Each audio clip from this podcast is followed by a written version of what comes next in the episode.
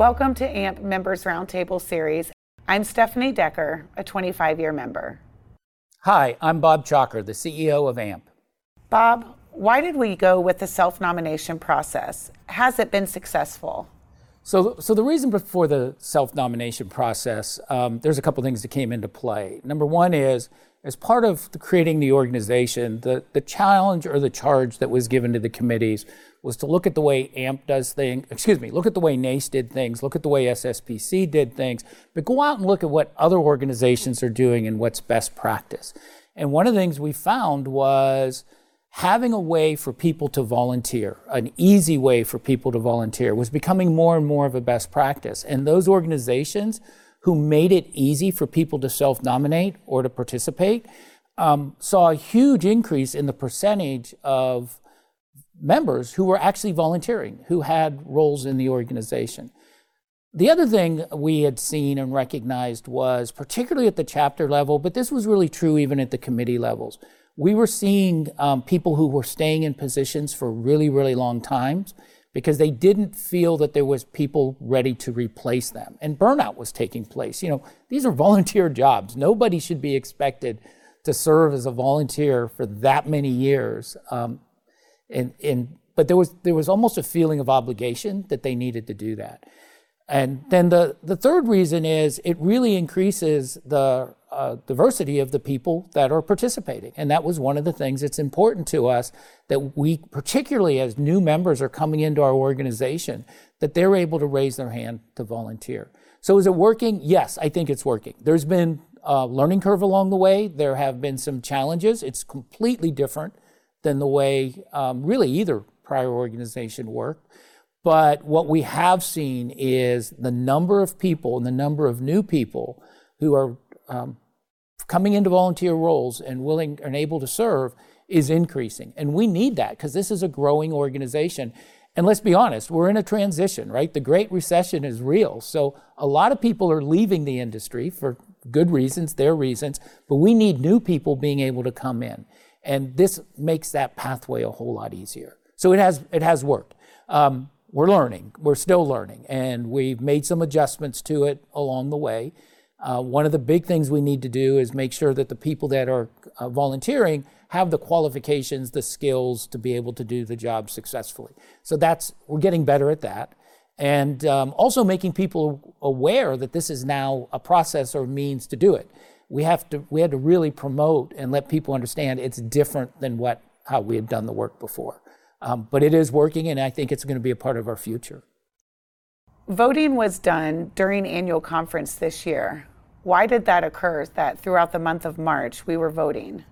Yeah, great question. I'm not sure why. I do know, I think part of it is there is so much that we have had to do over the last 18 months. No matter when we do anything, it would have overlap. Now, the good news is these chapter votings were broken into three waves. This was the third wave. The other two waves were done at different time frame. And also that voting was open for a month. It was open for the month of March. So it wasn't just over conference.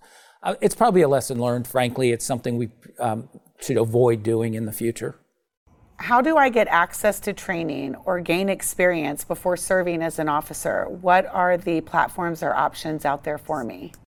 So one of the things that, as we designed AMP, and actually was starting to be put in place prior to the creation of AMP, is a system for volunteers to learn about volunteer opportunities and to participate. And if you go to the AMP website, there's a little tab at the top that says Get Involved, and if you click on that, it'll show you the volunteer opportunities that are there.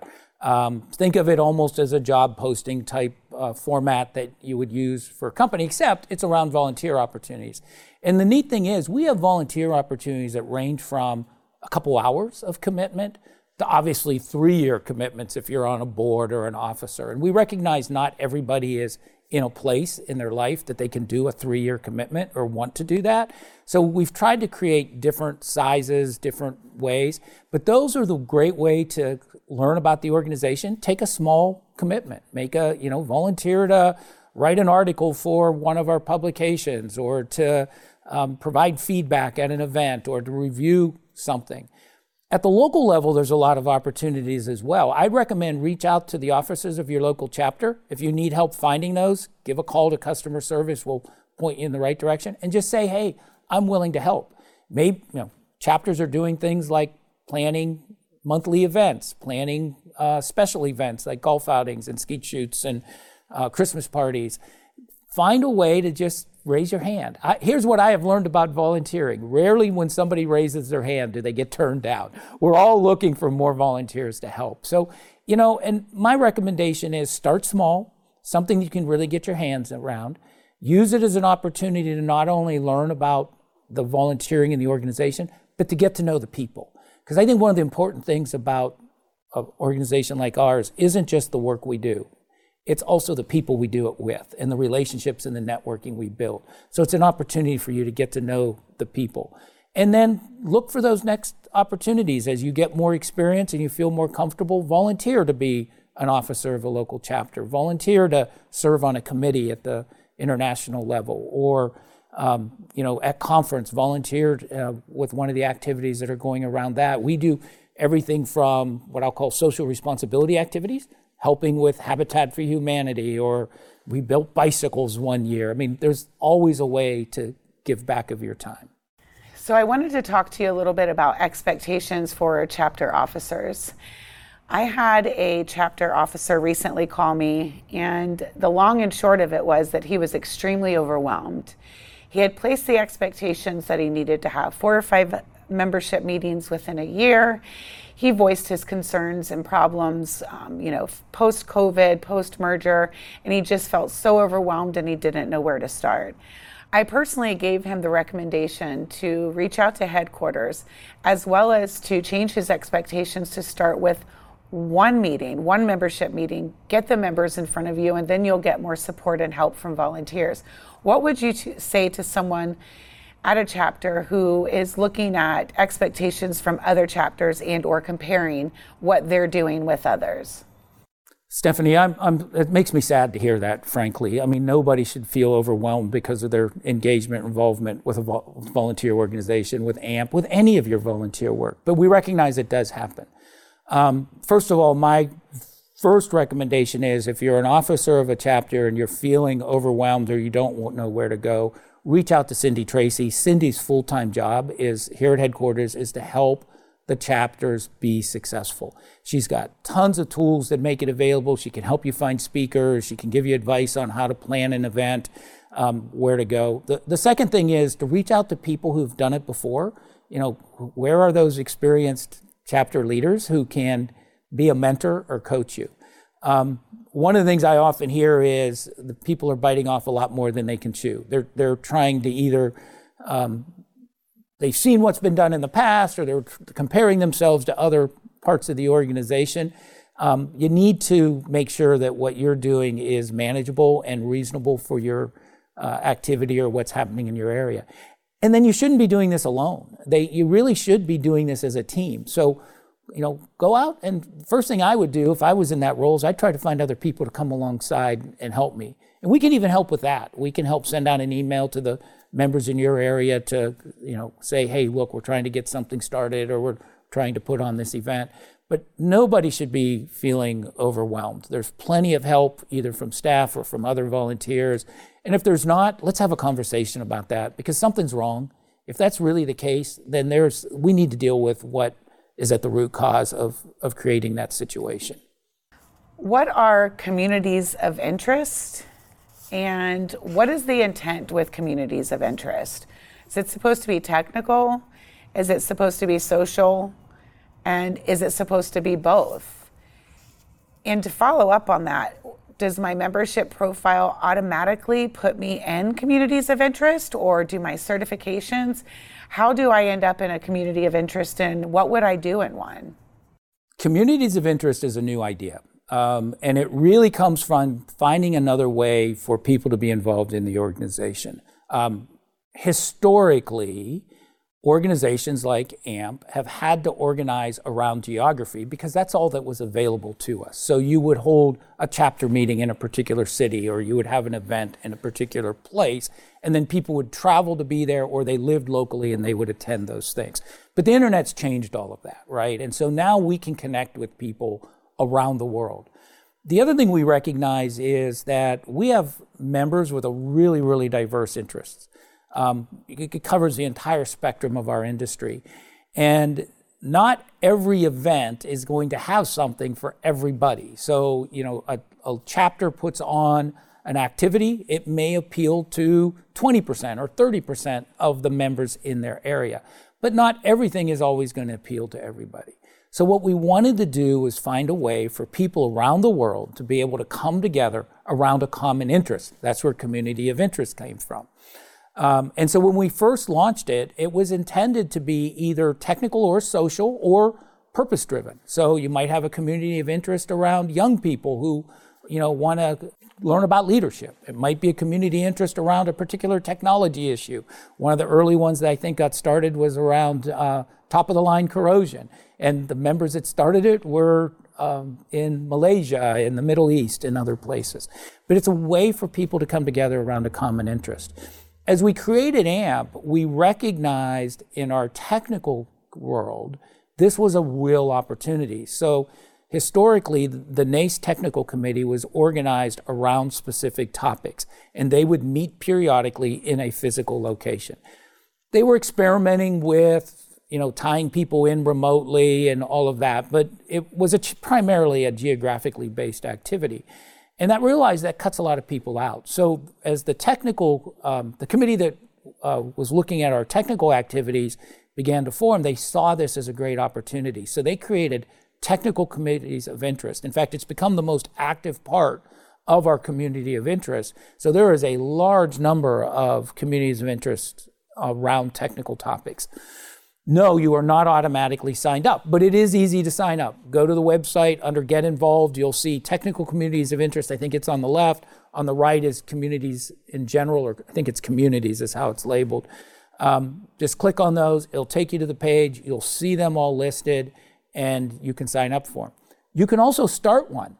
If you don't see something there that you have an interest in, you can launch one. One of the things we tried to do was to make the barrier to start these very, very low.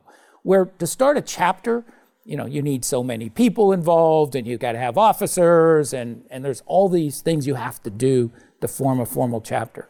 With the communities of interest, we made it as easy and as low bar as possible so that you can start a community of interest on whatever the topic is. They're forums. They're just a place for people to come together. I hope we get thousands of them around every topic or every interest that somebody might have in our industry. Because I think that's what we're about. We're about bringing people together, and the internet's such a powerful tool to do that. Let's take advantage of it. And the thing about the community of interest, because somebody said, well, can't I just do that on Facebook? You can, but then you are subject to trolls and people outside the organization that maybe aren't there for the right reasons. They're trying to market or sell something. It's also, we make sure that it's done with a professional way, and there's no harassing, and it's just a better environment. It's more of a closed environment, and it's people that you know and you can trust. So we think it provides a better forum for coming together. Bob, this is a question from a member, but also for me. What is EMERGE? Is EMERGE part of AMP? And are there volunteer opportunities at EMERGE that are separate from AMP? Stephanie, you've just hit on one of my favorite aspects of AMP, and I think one of the most tremendous opportunities for us as an organization. Both prior organizations, NACE and SSPC, had a tremendous amount of activities that were focused on young people, pre-professionals or young in their career, but it was not well coordinated. It was spread out. And so one of the things we wanted to do was put a real focus on that. And so we created a new committee. The committee came together. They came up with the acronym EMERGE. It means engage, magnetize, educate, raise, and guide. It's really their guiding principles of how they're going to engage with young people.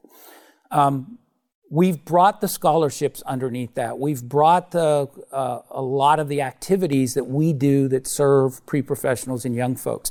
The other thing that happened, and I don't know if everybody knows this, but the NACE Foundation has existed for quite a few years, but it was a separate legal entity. It used the NACE brand, and we supported it, both financially and people and resources, and they did events. But they were truly a separate legal entity and had their own board and did their own things. They voted to merge into EMERGE and brought all of their resources and their programs with it. So the CKIT program is there, as I said, the scholarships.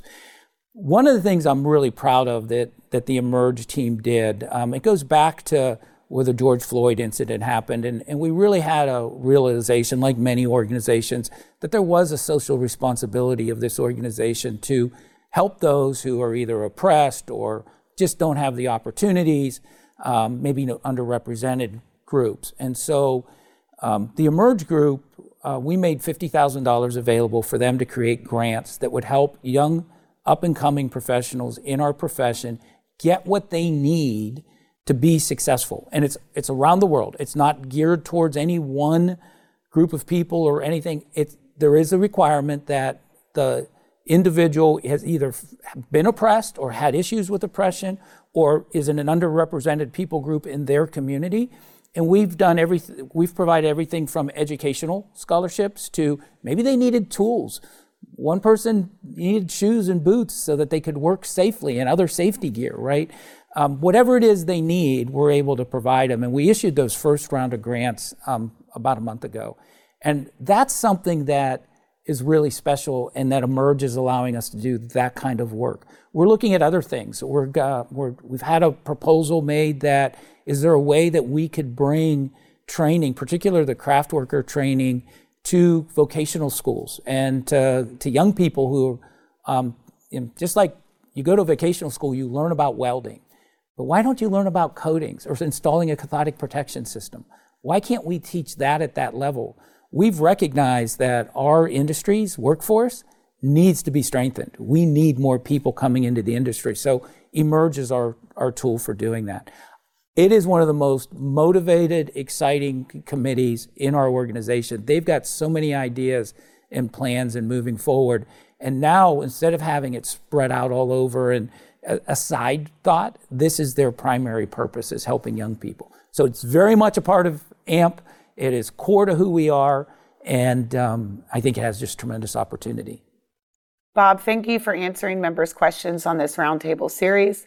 How can members reach you, and how can members reach AMP, and where can they follow AMP on social media? Well, thank you, and thank you for once again, Stephanie, taking the time with us. So first of all, to reach me, it's at robert.chalker@amp.org. It's that easy, and I will answer any email that I get or make sure it gets into the hands of somebody who can answer it. As far as social media, LinkedIn is our primary platform. If you go on and search for AMP, you're going to find a lot of pages. The one thing I would do is make sure you find the actual official page. Same with Facebook. We have a lot of activity there as well.